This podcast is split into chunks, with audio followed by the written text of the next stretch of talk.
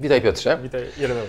Witam Cię przed wakacjami. Spotkaliśmy się tutaj... po wakacjach. A, po wakacjach. No więc właśnie może o tym sobie... również. No, o tym sobie dzisiaj... Właśnie się ostatnio tłumaczyłem, że to nie jest trąd, tylko po prostu mi schodzi to palenizna. Skóra schodzi. No fantastycznie. Wiesz co?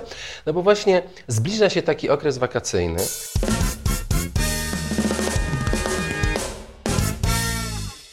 I na te wakacje często jeżdżą ludzie, którzy są pracownikami najemnymi, tak? Oni sobie planują te wakacje, jeżdżą, muszą gdzieś tam nawet, marzą i tak, no muszą nawet, tak? Ale co z przedsiębiorcami? Powiedz mi, czy warto w ogóle, ty jako przedsiębiorca, czy ty jeździsz na wakacje i czy warto w ogóle jeździć na wakacje i po co na te wakacje jeździć? To jest w ogóle fajny temat, bo jak ja po tym, jak byłem na podróży poślubnej 10 lat temu, to przez 7 lat nie jeździłem na wakacje, bo zawsze jak przychodziło lato, ze względu na to, że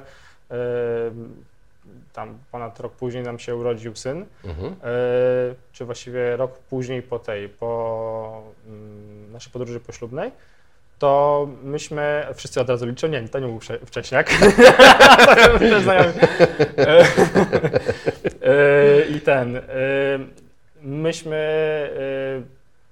I jakby nie było możliwości, jeżdżenia w innym czasie niż w lato, nie?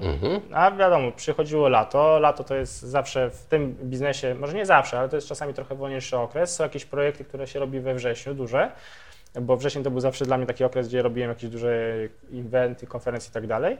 I zawsze przychodziło lato i zastanawiałem się, czy pojechać na wakacje, bo jest dużo roboty, bo jednak pieniędzy jest mniej, bo trzeba oszczędzić na coś tam.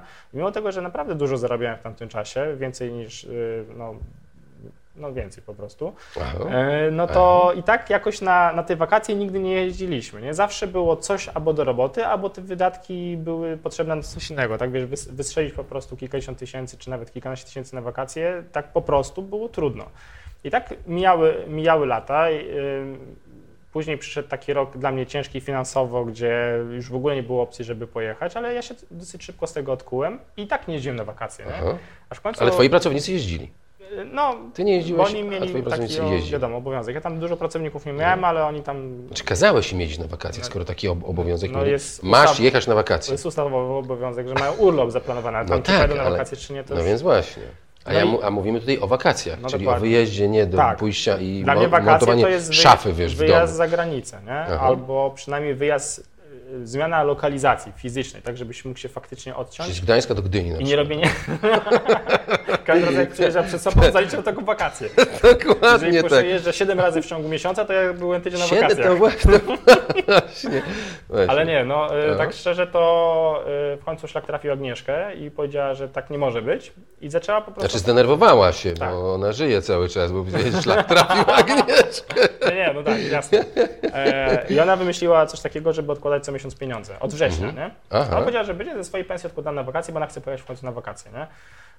I to było niesamowicie proste i niesamowicie w sensie genialne w swojej prostocie, bo zaraz mi się to spodobało, ja zacząłem się dorzucać również, czyli otworzyliśmy sobie po prostu wspólne konto, gdzie nazwaliśmy je wakacje i tam każdy z nas co miesiąc na początku miesiąca przelewa pieniądze. I to jest często pierwszy, tak jak tam Kiyosaki mówił, płać najpierw sobie, nie? No właśnie chciałem to powiedzieć. Ja najpierw płacę sobie wakacjom, a później dopiero odkładam pieniądze na wydatki, czyli mam też takie słoiki tak zwane ekerowskie, czyli ja to po prostu mnie konto są bankowe, czyli mam konto wakacje, mam konto wydatki wspólne, które najpierw idą na wakacje, później na wydatki wspólne i jest konto firmowe, gdzie z której są płacone firmy.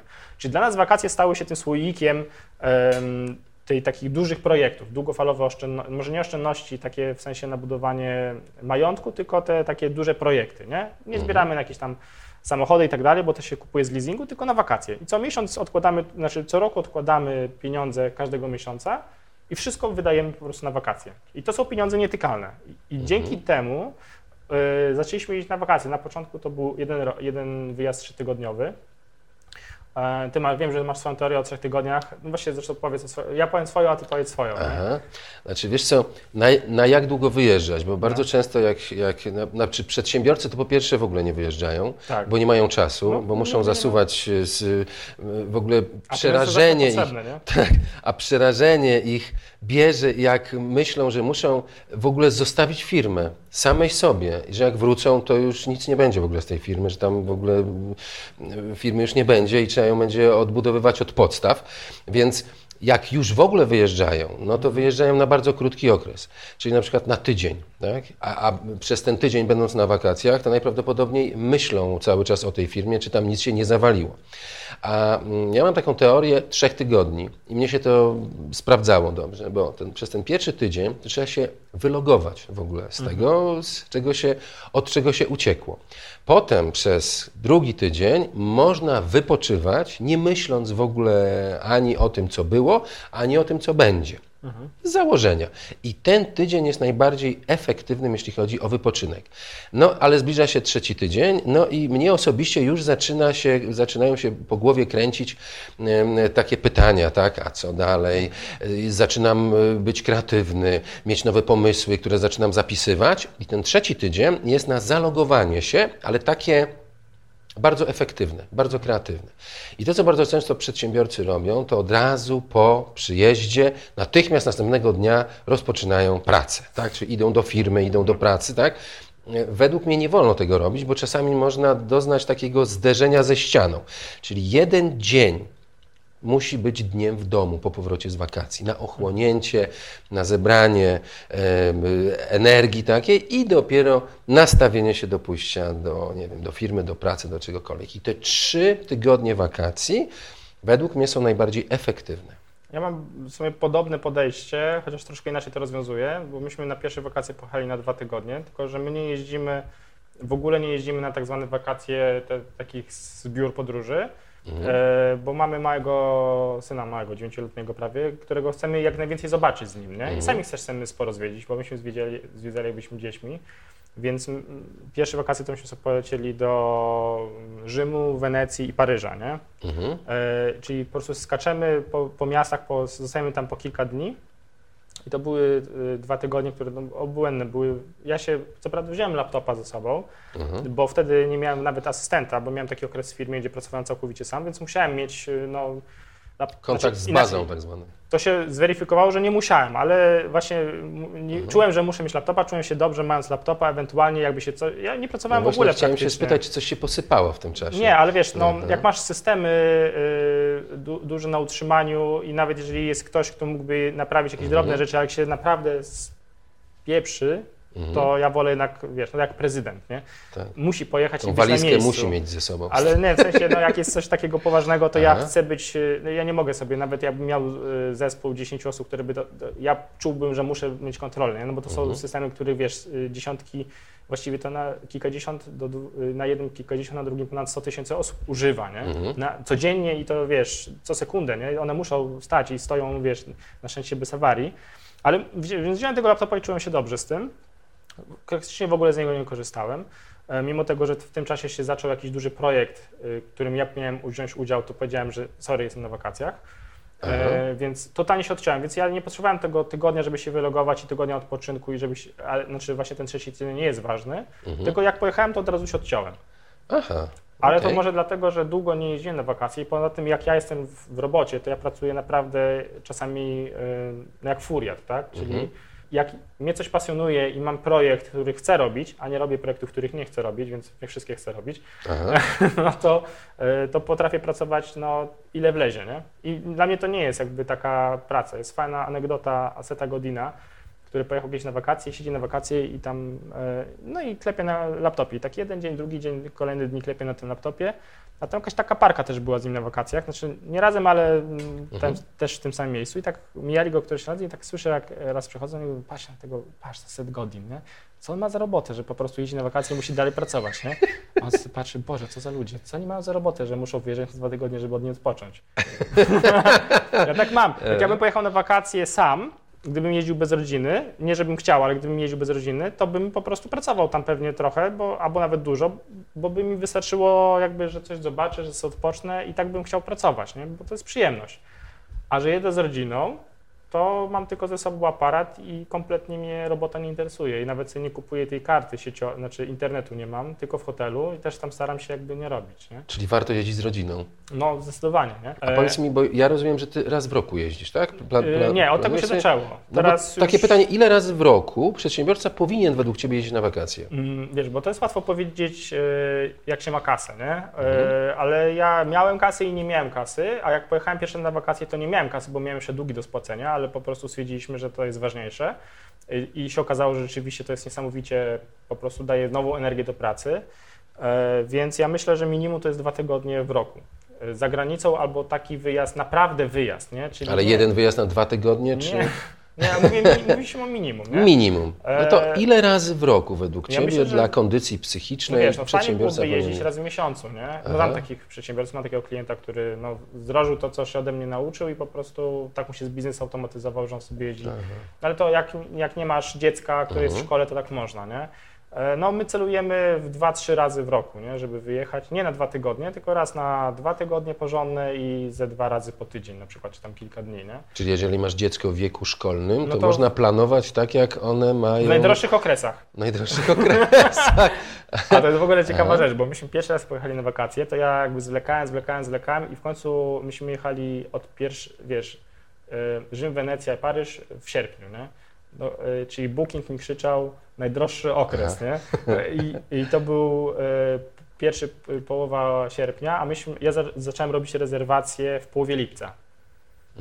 Oj Boże, po prostu popłaciłem grubo za to, musiałem obniżyć standard hoteli i tak dalej i tak mnóstwo pieniędzy kosztowało, nie? Więc jak tylko wróciliśmy, to od razu powiedzieliśmy we wrześniu, że lecimy w poprzednim roku, znaczy w kolejnym roku, który był w zeszłym roku, że lecimy do Hiszpanii. W sumie zeszliśmy Hiszpanię, Portugalię i Londyn za jednym zamachem w 3 tygodnie.